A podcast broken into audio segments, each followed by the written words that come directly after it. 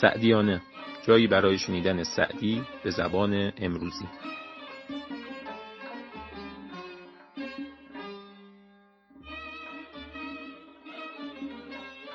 به نام خداوند جان آفرین حکیم سخن در زبان آفرین. خداوند بخشنده دستگیر کریم خطا بخش پوزش پذیر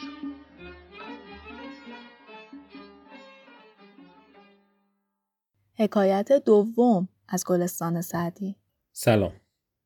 در حکایت دوم اینگونه می‌خونیم که یه پادشاهی محمود سبکتکین که یکی از پادشاهان بوده و در اون زمان از دنیا رفته بوده رو تو خواب می‌بینه که تمام بدنش از بین رفته و فقط چشماشه که داره توی کاسه چشم این ور و اونور میچرخه و اطراف و میپاه.